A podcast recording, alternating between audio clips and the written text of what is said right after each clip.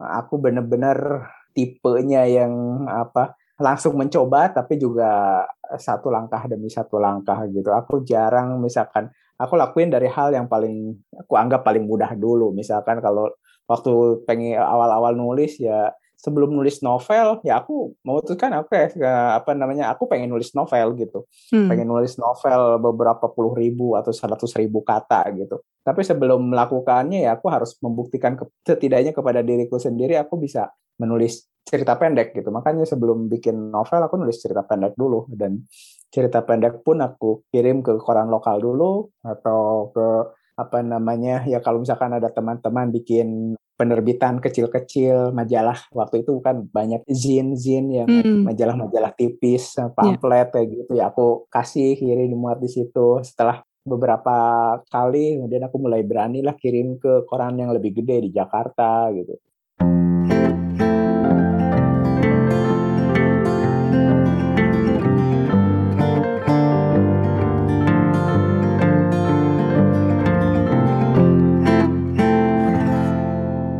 aku Peti dan kamu lagi dengerin podcast Main Mata, podcast buku yang merupakan bagian dari Potluck Podcast Kolektif. Follow di Instagram at Potluck Podcast biar kamu gak ketinggalan update terbaru seputar podcast-podcast yang ada di dalam kolektif kami. Halo semuanya, balik lagi di segmen Orang Dalam nih. Dan kali ini aku excited banget karena di bab ini tuh aku mengobrol dengan seorang penulis yang aku ngefans banget dia adalah Mas Eka Kurniawan dan aku yakin sebagian besar dari kamu juga pasti udah familiar lah ya sama karya-karyanya Mas Eka ini. Harusnya sih udah nggak perlu dikenalin lagi sih. Cuma in case nih ada dari kamu yang mungkin lupa atau ya mungkin ada juga yang nggak tahu ya. Jadi aku kenalin sedikit aja. Nanti kamu bisa googling sendiri sisanya. Jadi Eka Kurniawan ini seorang penulis yang karyanya tuh udah banyak banget sebenarnya bisa dibilang Terus juga udah banyak juga yang diterjemahkan ke dalam berbagai bahasa. Terus selain itu yang misalnya paling banyak diperbincangkan deh, di antaranya tuh ada Cantik Itu Luka, Kemudian ada juga seperti Dendam Rindu Harus Dibayar Tuntas yang juga udah dialiwahanain ke dalam bentuk film. Terus ada juga cerpen Tak Ada Yang Gila di Kota Ini, itu juga udah dialiwahanain ke dalam bentuk film. Dan satu lagi dia juga punya cerpen yang judulnya Sumur, itu juga rights-nya udah dibeli nih. Jadi kita tinggal tunggu aja kapan jadi bentuk filmnya.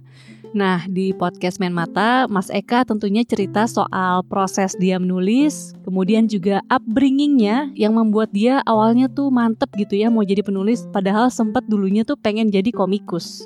Kemudian Mas Eka juga ceritain soal kebiasaannya membaca. Nah, obrolan di bab ini tuh obrolan bagian pertama ya. Soalnya sebelum wawancara, aku tuh sempet buka Q&A di Instagram Story. Jadi nanya aja ke beberapa teman-teman pembaca, mungkin ada nggak sih yang mau nanya ke Mas Eka juga nih nanti pertanyaannya disampaikan. Dan ternyata yang bertanya lumayan banyak. Nah, jadi nanti akan ada bab kedua nih yang isinya itu Mas Eka menjawab pertanyaan dari teman-teman pembaca. Tungguin ya. Sekarang kita dengerin dulu yuk obrolan bagian pertama. Halo Mas Eka, gimana kabarnya nih? Lagi sibuk apa belakangan ini? Baik, ya, lagi kalau sibuk sih ya seperti biasa lah nyicil-nyicil nulis. oh udah nyicil nulis ya berarti. Um, ini sebelumnya aku mau ucapin selamat dulu karena Kumcer Perempuan Patah Hati yang kembali menemukan cinta melalui mimpi akan dicetak ulang ya dengan sampul baru. Iya, saya minta sampulnya baru karena udah agak lama sih. Hmm. Uh, editornya tanya apakah ada perbaikan atau apa enggak aku mau pengen sampulnya baru aja terus oke okay. oh oke okay. nah aku kan jadi sempat denger ya dari Mbak Mirna mungkin kayak beberapa bulan lalu sih Buat teman-teman yang belum tahu, Mbak Mirna ini editornya Mas Eka uh, di divisi sastra Gramedia Pustaka Utama. Jadi katanya Mbak Mirna, Mas Eka waktu pandemi tuh sempat mengalami stagnansi nih. Katanya kurang bersemangat untuk menyelesaikan naskah gitu. Terus kan tapi kemarin sempat terbit cerpen sumur ya. Terus ini buku kumcernya bakalan cetak ulang gitu. Yeah. Nah kalau saat ini terus tadi dengar Mas Eka juga udah mulai nulis-nulis naskah nih. Kondisi mungkin kondisi mental Mas Eka kali ya. Gimana sekarang? Iya saya rasa kalau lihat-lihat sih kayaknya nggak cuma saya aja sih. Hmm. Kebanyakan hmm. orang juga mungkin begitu ya. Mm -mm. Kita belum pernah belum pernah ngalami pandemi semacam ini. Maksudnya ya sangat-sangat ngedistraksi banget sih. Yeah. Dulu waktu awal-awal pandemi tahun lalu awal ya, Maret April gitu, saya malah sedikit agak optimis wah kayaknya karena pandemi akan berada di rumah terus. Kayaknya bisa bisa nih nulis lancar baca kerjaan cuma nulis baca nulis baca. Hmm. eh tapi ternyata enggak gitu karena ya pandemi ternyata uh, banyak hal yang benar-benar baru dan uh, ya sangat merepotkan gitu. Maksudnya ya hal yang paling praktis aja deh yang yang aku hadapin ya. hmm Ternyata anak harus sekolah dari rumah, harus ikut ngajarin. Oh, okay. Ritme barunya seperti apa tuh kalau sekarang berarti? Ya kalau sekarang sih kalau misalkan ya bosen-bosen aku uh, jogging, lari uh, satu jam.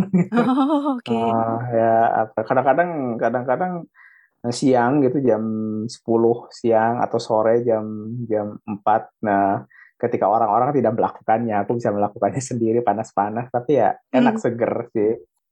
Hmm. Terus itu lumayan mengembalikan mood buat menulis nih sekarang-sekarang ini. Iya, lumayan sangat-sangat uh, sangat uh, sangat sering saya lakukan dan uh, apa namanya bikin mood baik terus kalau enggak ya ya banyak hal yang bisa di eh, aku bisa menemukan beberapa hal yang yang ternyata bisa aku kerjakan hanya kutemukan ketika misalkan pandemi misalkan nonton serial di streaming bisa uh, apa namanya setengah hari gitu mm. karena nggak hmm. ngelakuin apa-apa ya udah ya udah aku bisa bisa explore uh, film-film yang awalnya uh, tidak kepikiran gitu karena mm -hmm ya awalnya cuma cuma kalau nonton kan cuma di bioskop atau atau sewa di apa layanan streaming tapi mm. dengan banyak di rumah aku explore explore aja layanan streaming apa yang yang mungkin uh, aku lewatin dan mungkin ada film-film yang yang tidak pernah aku dengar gitu dan ya udah aku coba-coba dan ternyata itu juga sangat sangat membantu gitu. Hmm, oke. Okay. Kalau misalnya soal ide menulis gitu ya, soalnya kan kalau yang aku lihat tulisannya Mas Eka memang banyak misalnya uh, dari observasi kejadian sosial, kemudian misalnya cantik itu luka berawal dari cerita ibu di masa lalu gitu ya. Hmm. Kalau misalnya pandemi ini gimana cara Mas Eka untuk tetap apa ya? Um, mungkin memupuk ide-ide untuk menulisnya itu ya, karena kan banyak orang yang kayak dia biasanya harus keluar dulu terus mungkin mengalami komunikasi atau interaksi dengan orang lain supaya dia bisa dapat ide gitu. Kalau Mas Eka gimana?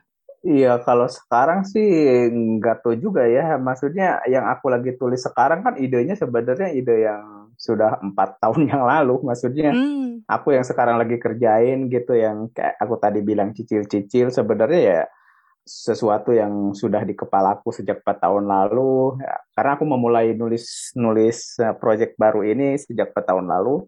Terus ya seperti biasa sebenarnya tanpa pandemi juga aku biasanya emang agak lambat uh, tenang santai-santai aja. Hmm. uh, ya berarti ya idenya itu sesuatu yang udah lama gitu. Apakah pandemi ini uh, uh, apa namanya berpengaruh uh, terhadap uh, apa namanya uh, sumber-sumber ideku ya aku juga belum tahu ya mungkin aja sih karena aku juga nggak hampir nggak ke mana-mana tapi ya bisa juga nggak ke mana-mana ini menjadi ide juga gitu ya uh, kita lihat aja nanti biasanya sih uh, apa yang kejadian hari ini ya mungkin buatku sih kalaupun aku pengen menuliskannya mungkin akan beberapa tahun ke depan gitu. Oh iya iya iya iya. Kecuali kecuali mungkin mungkin ide-ide kecil yang apa namanya yang aku pikir kayaknya bisa nih buat cerita pendek 4 5 atau uh, beberapa ribu kata. Kadang-kadang hmm. kadang-kadang bisa aku lakukan gitu. Tapi karena saat ini lagi nggak bikin cerita pendek jadi ya kadang-kadang ada ide muncul pun ya aku simpan aja.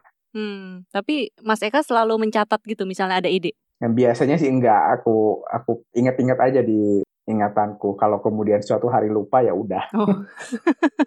aku sih selalu beranggapan ya kalau sesuatu sesuatu hal yang aku pikir menarik terus kemudian lupa ya aku anggap uh, not worth aja gitu. Hmm. Artinya kalau sesuatu itu benar-benar penting, aku yakin ya buat aku akan mengingatnya gitu. Kalau ternyata aku lupa berarti ya nggak penting. Pokoknya yang masuk ke dalam cerita-cerita Mas Eka itu berarti ingatan-ingatan yang berkesan ya? Iya, eh, antara antara ingatan yang emang secara alamiah berkesan dan dia nggak mau pergi-pergi, hmm. tapi juga ya ada semacam semacam aku juga mencoba melatih untuk untuk beberapa hal ya memang memang aku latih untuk untuk supaya ingat gitu Ya salah satunya memang mencatat itu sesuatu yang satu cara untuk supaya kita ingat gitu ya. Kadang-kadang sebenarnya aku mencatat gitu, tapi tapi poinnya adalah apa yang apa yang biasanya aku catat gitu, mm-hmm. biasanya emang nggak dibaca lagi gitu.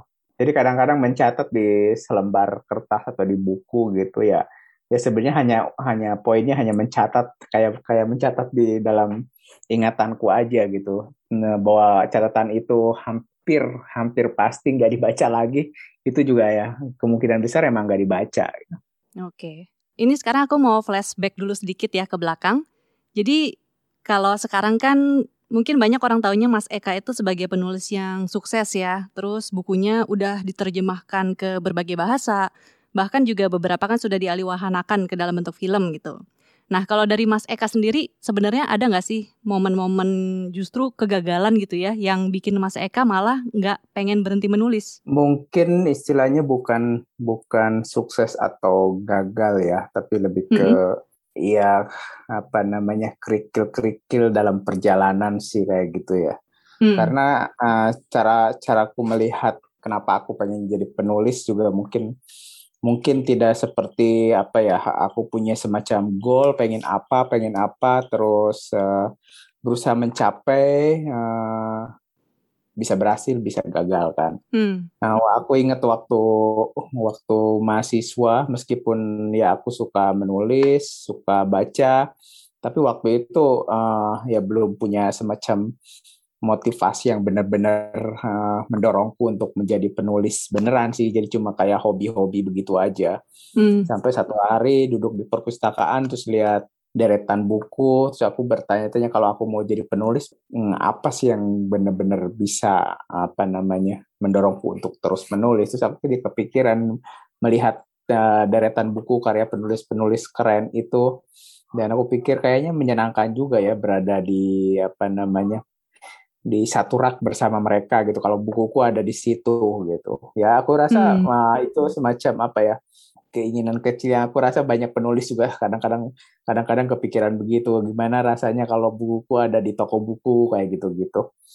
Ya kemudian ternyata pikiran kecil seperti itu benar-benar uh, benar-benar bisa mendorongku untuk menulis gitu meskipun ya kalau dipikir-pikir itu kan keinginan sederhana tapi juga nggak sederhana banget gitu. Kalau dilihat ya kalau cuma buku sekarang kan udah nerbitin buku nih misalkan. Terus buku ya tinggal simpen aja di di antara deretan penulis-penulis itu. Terus aku aku bisa mengagumi diriku sendiri gitu ya. Tapi ternyata juga ya nggak sesederhana itu. Aku kadang-kadang bertanya apakah apakah bukuku layak berada di situ atau enggak? gitu.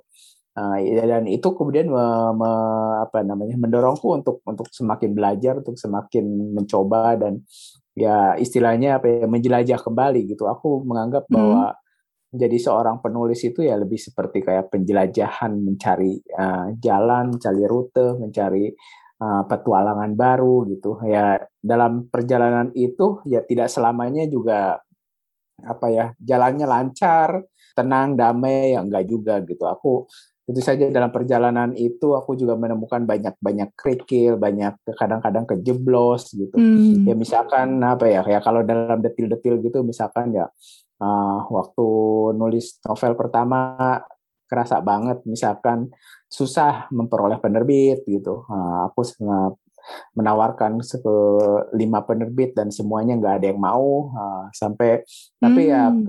aku terus mencoba dan sampai akhirnya ada lembaga independen kecil lembaga kebudayaan Yogyakarta yang mau menerbitkannya ya. Itu semacam kayak membuka pintu baru gitu atau kalau aku menghadapi semak belukar yang awalnya sulit ditembus tetapi ternyata aku menemukan celah kecil uh, jalan setapak yang bisa kulalui gitu. Dan setelah terbit ya ternyata jalannya semakin lebih terbuka. Tetapi ya kemudian aku juga menemukan apa namanya uh, situasi baru yang ya setelah misalkan setelah menerbitkan dua novel, hmm. aku menemukan uh, fakta lain yang oke okay, ternyata menulis dua novel meskipun meskipun katakanlah uh, memperoleh uh, sambutan dari penggemar sastra atau kritikus sastra yang lumayan cukup baik, direview dengan cukup baik gitu. Tetapi ya ternyata tidak cukup untuk membuatku katakanlah secara finansial bisa hidup dengan dua novel gitu. Hmm. Selama berapa waktu aku ya harus kerja, kerja apa aja sih yang bisa aku kerjain gitu untuk uh, menjalani hidup ya itu itu kayak ah, ya kayak gelombang buatku sih kayak gelombang yang apa namanya ya pada momen-momen itu ya harus ku ku hadapi dan harus ku ya kadang-kadang mungkin mungkin di titik-titik tertentu bikin aku bertanya apakah aku harus lanjut atau enggak gitu ya. Tapi so far hmm. sampai sekarang jawabannya selalu ya udah lanjut aja. Berarti keyakinannya dari mana tuh untuk sampai akhirnya mendapatkan jawaban itu tuh untuk tetap lanjut terus? Mungkin uh, karena ya pertama ketika misalkan menerbitkan dua novel terus uh, aku merasa apa namanya secara finansial tidak memberi stabilitas gitu ya. Aku bisa hmm. menemukan pekerjaan lain gitu uh, uh, dan cukup menghasilkan meskipun ya cukup cukupan aja gitu tuh. Tetapi ya pada saat yang sama ya aku uh, berpikir dengan cara yang berbeda. Oh, kayaknya menulis masih bisa lanjut ya.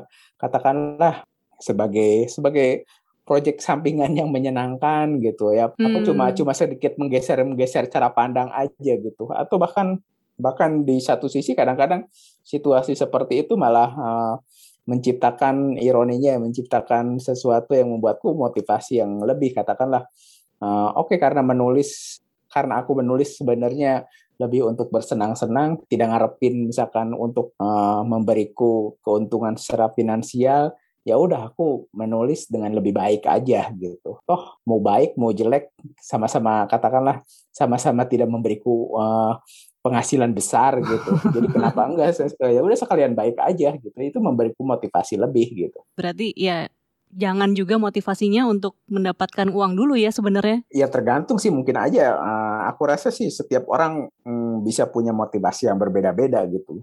Ya kadang tentu saja aku juga berharap bisa bisa secara finansial ditopang oleh oleh menulis novel gitu. Ya hmm. buatku hal-hal seperti itu juga yang nggak tabu. Maksudku sah-sah aja gitu. Tapi bahwa ada orang yang bisa melakukannya dan ada yang enggak itu kan secara aku rasa sama aja dengan orang apa ya orang jual tahu gitu. Ada orang yang jual tahu struggling dan nggak bisa menjual tahunya gitu tapi yeah. ada juga orang yang bisa menjual tahu sampai beberapa toko dan dia sukses gitu. Ya, sama aja dengan penulis. Kalau Mas Eka saat ini sudah um, itu kan berarti dulu ya berada di antara dua pemikiran itu. Nah, kalau saat ini apakah profesi menulis sudah bisa menopang secara finansial nih? Iya, kalau menopang secara finansial mungkin aja sih dalam arti hmm. apa namanya apa yang aku peroleh dari dari penerbitan, dari royalti, dari hak-hak uh, adaptasi macam-macam ya cukuplah untuk kebutuhanku sendiri gitu. Hmm. Tetapi ya pada saat yang sama juga memang ya aku juga ngerjain hal-hal yang lain lah gitu. Maksudnya akhirnya udah jadi keterusan gitu aku.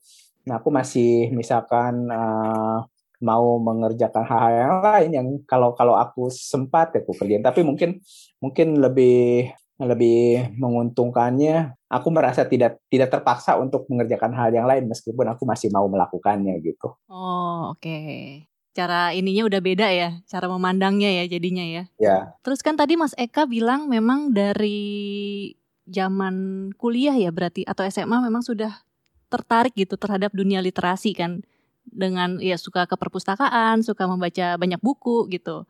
Nah, sebenarnya awalnya gimana sih Mas tertarik dengan dunia literasi ini? Apakah memang dari bawaan keluarga atau sebenarnya lebih ke pergaulan? Sebenarnya mungkin mungkin keluarga lebih berpengaruh besar ya, meskipun aku tidak bisa mengatakan bahwa keluargaku keluarga keluarga buku atau keluarga penulis gitu.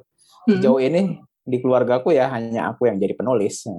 Hmm. Tetapi ya sejak kecil, eh, meskipun tidak spesifik, tapi ya Nah, orang tuaku kadang beliin buku gitu. Kadang bapakku kan ngajar di sekolah gitu. Bahkan ketika aku masih SMP, uh, sekolah yang berbeda gitu ya. Kadang-kadang dia bawa hmm. buku dari perpustakaan gitu, perpustakaan uh, sekolah dia gitu, yang kemudian uh, ngasih pinjaman aja gitu. Meskipun sebenarnya aku juga bisa pinjam di sekolahku sendiri gitu.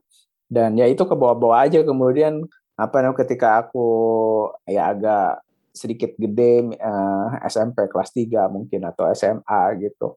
Aku bisa bisa pergi ke taman bacaan sendiri, meminjam buku hmm. sendiri. Hmm mungkin juga ada situasi yang yang mendorongku sih kalau aku inget-inget ya emang kayaknya sih na natural aja ya maksudnya bahkan sejak SD aku udah su suka dengerin itu loh apa namanya sandiwara radio zaman itu. Oh iya iya iya iya. Zaman itu kayak apa ya sahur sepuh misteri gunung api itu setiap sore setelah setelah main atau setelah pulang sekolah gitu ya nunggu di depan radio. Karena sering diputar di rumah atau gimana waktu itu nemunya? Itu itu hampir satu hampir semua orang sih satu kampung oh. suka semua aja dan mungkin juga karena hiburannya belum banyak ya. Hmm. Seingatku zaman aku SD eh, di rumahku bahkan belum ada televisi. Uh, aku juga nggak punya radio jadi kadang-kadang nongkrong aja di depan di depan apa namanya di depan rumah orang mm. dan mereka simpen radio itu di apa namanya di halaman rumah dan ya orang ngumpul aja sambil sambil ngobrol sambil kalau orang dewasa ya mungkin sambil ngobrol ngopi anak-anak kayak duduk aja gitu ya dengerin dengerin sandiwara radio itu yang diputar ke, kencang-kencang hmm. satu satu halaman rumah banyak orang gitu bisa denger semua kayak uh, itu fenomena yang mungkin hanya bisa disaingin kalau kalau ada pertandingan sepak bola dan zaman itu pertandingan sepak bola kan disiarin langsung oleh radio juga kita nggak oh. pernah nonton siaran langsung televisi zaman itu. Iya iya iya. Ya kemudian ini yang aku juga nggak ngerti gitu. Aku ngerasa zaman kecil semua temanku suka dengan sandiwara radio itu dan kami menikmati, kami membicarakannya gitu. Tapi ketika misalkan apa namanya eh, sandiwara radio itu mulai redup, eh, televisi mulai populer terutama dengan munculnya TV swasta ya. Hmm. Bahkan sandiwara-sandiwara radio itu kan juga akhirnya masuk ke sinetron kan ada sinetron kayak apa namanya Misteri Gunung Merapi dan macam-macam. -hmm. Aku nggak ngerti teman-temanku kemudian kayak ya udah mereka mereka nggak nggak terlalu ngikutin lagi. Sementara aku ngerasa kayak aku pengen mendengar cerita-cerita lagi gitu. Dan akhirnya aku temukan di buku gitu dan mulai ketika SMP mulailah aku suka pinjam buku-buku komik, buku-buku cerita silat, buku horor, ya itu aku baca aja sendiri gitu. Temanku yang yang suka baca kayak gitu mungkin hanya satu dua aja sih. Hmm. Aku keterusan aja dan membaca buku karena bisa kulakukan sendiri, nggak perlu kumpul-kumpul, nggak perlu medium kayak radio atau apa ya, hmm. aku bisa jalanin sendiri gitu. Oke, okay. dan itu juga apa ya yang memang mempengaruhi karyanya Mas Eka ya ada tentang silat tentang cerita horor itu kan juga ada banyak ya di dalam karya-karyanya Mas Eka. Iya, aku rasa hmm. sih apa yang ku baca di zaman remaja, uh, pradewasa, aku rasa sih sangat-sangat berpengaruh sih. Sangat hmm. sulit hilangnya. Kalau taunya ternyata punya skill menulis dari mana, Mas? Soalnya kan Mas Eka juga untuk beberapa sampul buku kan bikin sendiri juga nih. Jadi memang ada sempat ada ini ya pendidikan di desain juga ya? Iya, awalnya sih gara-gara ya, SMP SMA suka baca komik, komik-komik silat sebenarnya. Terus awal awal-awal kuliah uh, karena komik silatnya udah nggak ada lagi yang bikin, aku baca manga Jepang gitu ya, komik-komik hmm. Jepang komik Jepang yang cewek maupun yang cowok ya aku baca semua gitu ya. Awalnya sih aku cuma lebih tertarik pengen jadi penulis komik sih. Oh, okay. Ya seneng aja lihat gambar ada ceritanya dan Nah, ya itu itu sempat menjadi obsesi yang yang lama dan bertahan dan sampai kemudian aku meminta orang tuaku untuk kasih izin aku sekolah desain karena hmm. motivasinya ya sederhana aja. Aku cuma pengen ngerti gimana proses cetak aja gitu. Maksudnya komik itu kan sangat dekat dengan desain ya. Maksudnya dengan grafis. Uh, yeah. Kamu bisa gambar manual tetapi mau nggak mau di zaman itu teknologi kan udah mulai komputer grafis ya, aku pikir ya hmm. sangat sangat penting kalau untuk menguasai uh, desain grafis itu makanya itu aku diizinin dan aku sekolah lah setahun tapi ya setelah setelah hmm, bisa desain setelah ngerti komputer grafis gitu pada saat yang sama kayak semacam timbul kesadaran kesadarannya agak telat sih hmm. bahwa ternyata kayaknya aku nggak pinter-pinter amat sih bikin gambar. aku mencoba bikin komik gitu ya. Ya bikin apa namanya lima enam halaman kok kayaknya lama banget ya eh, nggak selesai selesai dan dan kemudian juga ya banyak stucknya kayak setelah dibikin gambar berapa halaman kulihat lagi kok kayaknya uh, gambarnya nggak asik atau gimana ya itu salah satu yang membuatku uh, berpikir ulang untuk menjadi menjadi penulis komik selain satu faktor lagi bahwa industri komik di Indonesia zaman itu juga ya hampir hampir hampir dibilang nggak ada gitu susah lah gitu mm. nah, dan kemudian saat itulah aku mulai berpikir meskipun sebelum sebelumnya udah nyoba ya nulis nulis nulis ya aku merasa kayaknya sih mungkin lebih gampang nih kayaknya menulis dalam arti secara research juga kamu nggak perlu banyak alat ya. Kalau gambar kan kamu punya harus punya banyak kertas, banyak tinta, yeah.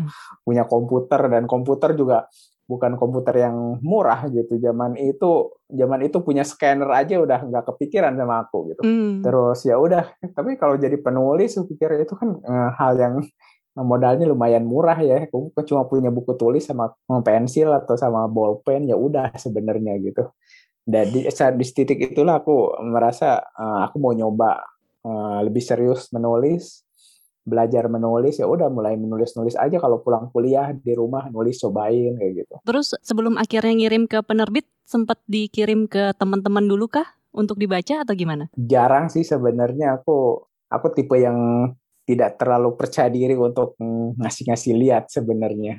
Oh, Kecuali okay. apa ya? Pertama kecuali kalau bener-bener deket banget gitu dengan deket-deket banget uh, mungkin cuma satu dua orang ya bisa kasih lihat. Tapi kalau ke orang secara acak kayak gitu sih enggak sih. Hmm. dan itu pun kayaknya bukan awal-awal banget. Jadi ketika aku memutuskan untuk jadi penulis dan kirim tulisan itu juga sebenarnya beberapa waktu kemudian uh, setelah aku lulus kuliah aku nulis cerita pendek kirim ke koran lokal pertamanya karena itu aku juga nggak terlalu percaya diri untuk kirim ke koran yang besar. Jadi kirim ke koran lokal dulu hmm. dan kemudian dimuat ya baru aku punya semacam kepercayaan diri ya. Soalnya hmm. kalau kirim ke koran kan kamu aku sendiri nggak kenal editornya. Jadi kalaupun dibaca dan ternyata jelek dan dijelek-jelekin ya udahlah aku juga nggak kenal dia. Beda kalau aku kasih lihat ke temenku gitu. Tapi ya setelah dimuat dan terbit dan orang-orang tahu gitu uh, ya aku mulai muncul lah apa namanya kepercayaan diri dan ya kadang-kadang ya kasih lihat ya aku print aku kasih lihat uh, ke satu dua temen gitu. Hmm, oke. Okay.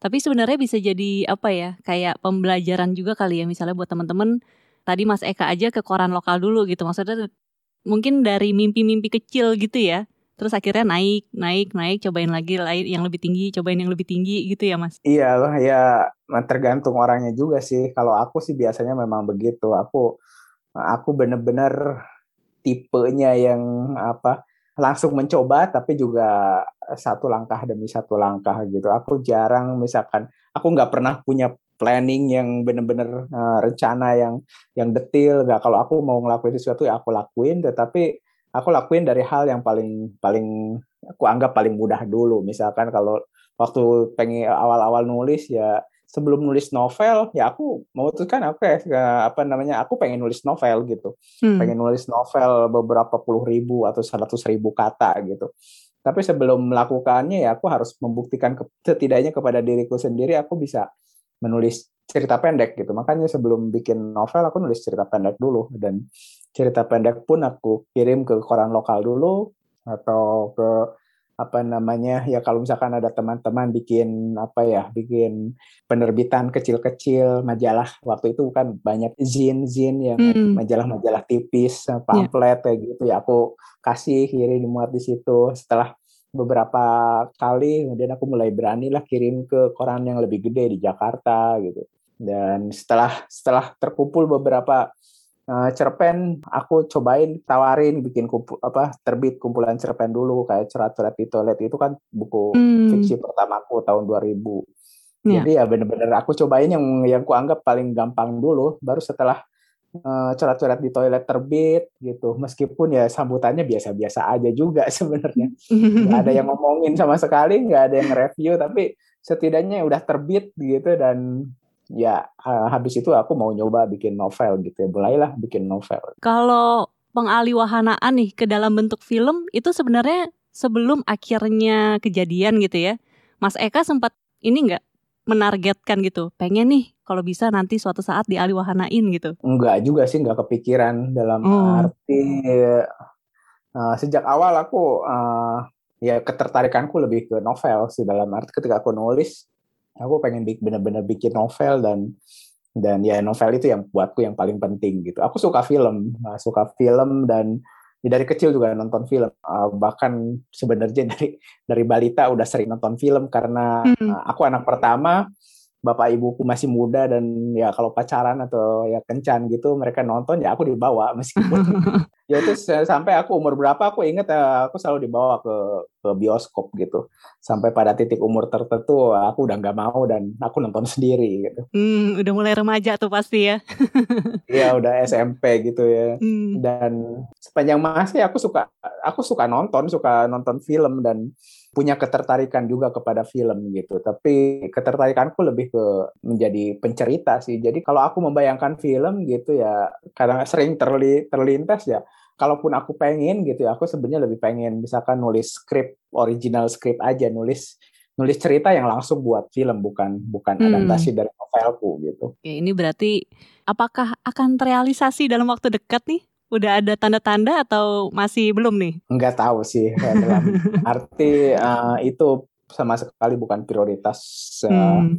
utamaku itu. Tapi kalau ada kesempatan aku mau melakukannya gitu ya. Mudah-mudahan aja sih. Tapi ya prioritasku yang pertama tetap aku lebih lebih senang menulis novel gitu. Hmm, oke. Okay. Nah, ini kan kalau aku baca-baca ya, Mas Eka memang sering disebut sebagai salah satunya gitu, penerusnya Pramudia Anantatur. Terus Mas Eka sendiri kan memang juga menggemari karyanya beliau ya. Nah, kalau menurut Mas Eka sendiri nih, semangat apa sih dari karya-karyanya atau dari tulisannya Pak Pram yang selalu Mas Eka bawa gitu ke dalam karya? Salah satu yang menarik perhatianku ya Pram selalu bicara tentang Indonesia dan hmm. sudut pandangnya selalu politis dan pada saat yang sama ya dia bercerita, dia pencerita, dia storyteller gitu. Dalam arti kalau kita baca novel-novelnya agak jauh dari kecenderungan katakanlah khotbah gitu apa namanya hmm. uh, konsep-konsep abstrak. Enggak, dia benar-benar seorang pencerita, dia bercerita aja gitu. Dan itu yang menarik perhatianku gitu. Sebagai novelis ya, meskipun hmm. aku tidak tidak mengabaikan uh, apa namanya kecenderungan atau atau apa namanya kemungkinan kemungkinan untuk menulis secara konseptual, abstrak gitu. Karena aku juga suka menulis kolom essay yeah. gitu. Tapi ketika menulis cerita pendek atau menulis novel ya aku selalu menempatkan diri sebagai pencerita, sebagai storyteller dan seperti Pram ya aku juga eh, sangat spesifik sangat lebih aku nggak tertarik untuk melebar ke mana-mana aku selalu pengen bicara tentang yang aku tahu ya artinya aku hmm. aku tinggal di Indonesia kenal orang-orang Indonesia dan itulah yang selalu ingin ku, ku tulis gitu itu sih yang paling berpengaruh dari Pram meskipun hmm. tentu saja aspek itu juga bisa ditemukan di penulis-penulis Indonesia lainnya ya hmm. hmm. berarti tadi kan Mas Eka kan memang keseharian juga rutin menulis kolom ya kolom non fiksi nih kalau dari Mas Eka sendiri lebih menantang mana menulis fiksi atau non fiksi kalau menantang mana ya dua-duanya sih beda ya karena beda beda cara kerjanya kalau nulis kolom itu kan sering kali lebih apalagi uh, dalam beberapa tahun terakhir itu udah kayak uh, kayak apa ya kayak kewajiban. Karena misalkan aku nulis uh, dua minggu sekali di Jawa Pos gitu. Mm -hmm. suka nggak suka apa namanya moodnya baik atau enggak aku harus nulis gitu. Dan pasti mm. pasti selesai gitu. Artinya nah itu kayak aku kayak mempersiapkan diri secara keterampilan maupun secara mental untuk selalu menyelesaikannya Sementara ketika nulis novel tuh cerita pendek tantanganku benar-benar berbeda gitu karena nggak ada yang nggak ada yang nyuruh gitu. Oh, okay. Apa namanya? Aku bisa ya pengen nulis novel sekarang ya udah nulis tapi tiba-tiba aduh uh, kayaknya nggak asik nih aku tinggalin gitu. Itu nggak bisa kalau aku nulis kolom dengan sikap seperti itu nggak nggak bisa gitu. Aku kalau nulis kolom itu kayak aku punya semacam apa ya semacam aku suka ngambil dari istilah-istilah orang kerja biasa itu kayak standar kerja minimum gitu. Oh. Jadi aku udah punya kayak patokan bahwa karena bagaimanapun aku selalu, tentu saja berharap nulis apa pun ada ada semacam kualitas tertentu yang mm-hmm. yang ingin ku capai gitu. Tetapi kan kadang-kadang kita tergantung apa namanya situasi, kadang-kadang mood lagi jelek atau bahan nggak ada atau macam-macam lah gitu. Hmm. Tetapi setidaknya dengan dengan semacam apa namanya standar kualitas minimum itu, aku uh, bisa tetap menjaga tulisanku di di katakanlah di level tertentu yang aku inginkan gitu. Sementara di novel aku nggak nggak memperlakukan itu gitu. Aku aku bahkan nggak tahu misalkan apa namanya standar minimumnya seperti apa ya. Kadang-kadang kalau lagi lagi lelah, lagi apa namanya lagi mood gitu, eh, kita bisa berpikir aduh nulis novel nggak usah susah-susah deh yang gampang aja gitu. Itu kan hmm. kita berarti standarnya kita turunin gitu. Tapi ketika udah ditulis berapa hari kemudian mood kita baik dan kita baca lagi oh ternyata jelek ya udah dihapus lagi. Oh iya iya. Karena kalau untuk novel deadline-nya dibikin sendiri ya? Iya dan di, hmm. selain dibikin sendiri ya kadang-kadang juga di diterabas sendiri juga. Iya benar. Oke. Okay. Tapi selain menulis kolom ya di Jawa Pos, sebenarnya kan Mas Eka nih juga salah satu penulis yang seneng banget berbagi buku bacaan ya. Entah itu di blog atau kadang di media sosial juga gitu. Kalau menurut Mas Eka, Kenapa Mas Eka suka membagikan buku bacaan tuh ke orang lain? Awalnya sih lebih ke karena pengen mencatatnya ya, seperti tadi bilang kadang-kadang mencatat itu penting untuk supaya aku ingat gitu. Aku ingat apa hmm. yang ku baca, apa aku ingat impresi kesan apa yang ku dapat dari sebuah buku gitu. Jadi sebenarnya lebih bukan bukan semacam review, bukan semacam apa, tapi lebih ke ketika kita membaca buku kan kita kadang-kadang sambil baca itu ada ada kesan tertentu atau kita tiba-tiba ngelayap mikirin sesuatu dari buku itu gitu. Buku itu kayak nge-trigger kita untuk memikirkan hal yang lain, hal yang mungkin hubungannya kecil dengan buku itu atau hmm. hubungannya juga erat gitu. Tetapi yang membuat kita berpikir gitu ya percikan-percikan itulah yang sebenarnya ingin ku catat gitu. Ketika hmm. aku mencatatkannya, setidaknya uh, kesempatan untuk ku ingat lebih besar daripada setelah baca kemudian aku tutup gitu, dan aku ganti baca lain. Jadi motivasi awalnya sih sebenarnya lebih ke pengen mencatatnya aja gitu. Hmm. Cara terbaik waktu itu aku pikir ya di, di blog aja lah, aku tulis di blog gitu. Ya akhirnya uh, keterusan aja gitu apa namanya rata rata-rata ya sekitar seminggu sekali baca, tulis, baca, tulis kayak gitu. Ya lama-lama ternyata banyak dan itu kan kemudian dikumpulin jadi dua buku. Setelah uh, kalau nggak salah dari 2012 aku terakhir ya 2018 tepat sebelum pandemi itu aku memutuskan untuk setelah lama aku ngerasa kok ini kayak jadi semacam tiba-tiba ngerasa kayak kewajiban gitu. Aku pengen berhenti hmm. aja lah aku pengen baca ya udah baca aja. Kalau lagi pengen ngobrolin buku ya udah. Tapi kalau enggak ya enggak baca aja gitu. Jadi aku memutuskan untuk enggak nulis di blog lagi blognya blognya masih ada sih aku arsip. Jadi kalau orang mau nengok atau baca ya silakan aja. Aku aku rasa kalau aku bisa belajar dari situ ya mungkin orang lain juga bisa belajar dari situ ya silahkan aja atau minimal uh, mungkin orang apa namanya pengen baca buku yang sama kan dia juga bisa lihat-lihat aku ngerasa ya nggak masalah sih buat apa namanya tulisan itu ya ada yang baca kan ya bagus juga gitu siapa tahu juga mereka juga ada semacam feedback buat aku. Hmm oke okay. berarti tadi sempat berasa berat karena berasa jadi kewajiban tuh tapi sebenarnya di Mas Eka-nya sendiri ya yang ngerasa itu jadi kewajiban. Iya, karena ya bu mungkin bukan benar-benar kewajiban, lebih ke kayak kok jadi kayak rutinitas gitu ya. Oh. Kayak ada di titik-titik tertentu kayak kok apa namanya minggu ini belum nulis sesuatu ya gitu. Baca hmm. apa ya? Kemudian aku ngerasa ngerasa kayak oke okay, kita baca ini ya. Nah, itu kayak ya di satu sisi memang mendorongku untuk membaca gitu. Tapi di sisi lain kayaknya lama-lama kalau jadi rutinitas jadi robot yang gak asik juga sih gitu. Suka ada yang nanya nggak ke Mas Eka tentang buku-buku yang Mas Eka baca berarti? Iya kadang-kadang ada yang nanya gitu. Kadang-kadang ada yang nanya juga Mas itu blognya mau lanjutin nggak? Aku bilang ya istirahat dulu deh. Kalaupun aku mau mau melanjutkannya mungkin mungkin dengan dengan format yang berbeda mungkin karena aku waktu itu juga nulis blog juga ya memang ada semacam keinginan untuk apa uh, mengeksplorasi kemungkinan dengan dengan blog itu sendiri. Maksudnya aku merasa blog itu kayak medium yang apa ya? Kalau istilahku itu punya kelaminnya ganda gitu. Hmm. Dia satu sisi uh, blog itu kan bersifat personal, sering kali bersifat personal. Kenapa? Karena kita nulis, kita publish gitu. Artinya uh, itu berbeda dengan dengan cara kerja penerbitan umumnya di mana antara kita sebagai penulis dan pembaca itu biasanya ada media, ada editor. Hmm, yeah. Tetapi di sini enggak, kita tulis buku apa tulisan kita langsung tayang gitu, orang langsung bisa baca. Nah, tetapi uh, karena kita sendiri yang pegang gitu, yang yang punya otoritas, ya itu jadi kayak punya kesan personal seperti misalkan kita nulis diary gitu kalau kita nulis catatan harian kan kita emang nggak nggak nggak terhalang oleh siapa-siapa. Kita nulis apa pun yang kita mau kan? Mm-hmm. atau kita nulis surat gitu nulis surat ke teman gitu. Ya kita nulis aja gitu. Kita nggak nggak ada yang ngoreksi tulisan kita nggak ada yang eh harusnya nulisnya begini begini. Nggak ada gitu ya. Kita tulis aja sesuka sukanya gitu.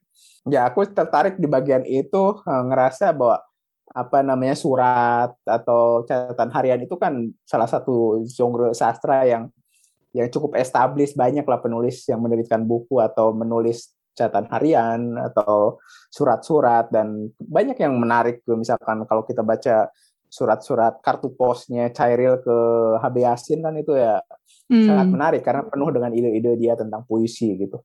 Tetapi di sisi lain karena blog itu kita kita meskipun personal gitu, tapi dia berbeda dengan catatan harian maupun dengan surat gitu. Catatan harian kan kita nulis yang baca kita sendiri gitu. Uh, relatif hampir nggak dibaca orang meskipun suatu ketika mungkin dipublish terus dibaca orang. Tapi motivasi awalnya sering kali hanya hanya private, hanya pribadi aja. Begitu pula surat gitu. Surat kita tunjukkan ke seseorang ya mungkin hanya dia sendiri yang baca. Gitu. Berbeda dengan blog. Blog ini begitu kita tulis, publish, orang yang baca bisa sangat random gitu. Kita nggak tahu siapa yang baca gitu, kecuali mm -hmm. dibikin dibikin dikunci ya. Tapi yeah. kalau blog yang terbuka kan ya kita nggak hampir nggak tahu. Seperti terbit di koran atau di majalah. Jadi ada sifat personal, ada sifat publik di situ. Sifat-sifat yang ambigu itu yang buatku sangat menarik gitu. Gimana menulis sesuatu yang yang satu sisi personal seperti catatan harian, tapi sisi lain bersifat publik seperti kita nulis kolom, nulis esai di koran gitu. Dan itu aku pengen mencoba dan ya ber, kayak bereksperimen dan kemudian dan eksperimenku aku pakai ya untuk menulis kesan-kesanku tentang buku aja. Sebenarnya kan bisa tentang apa aja seperti yeah.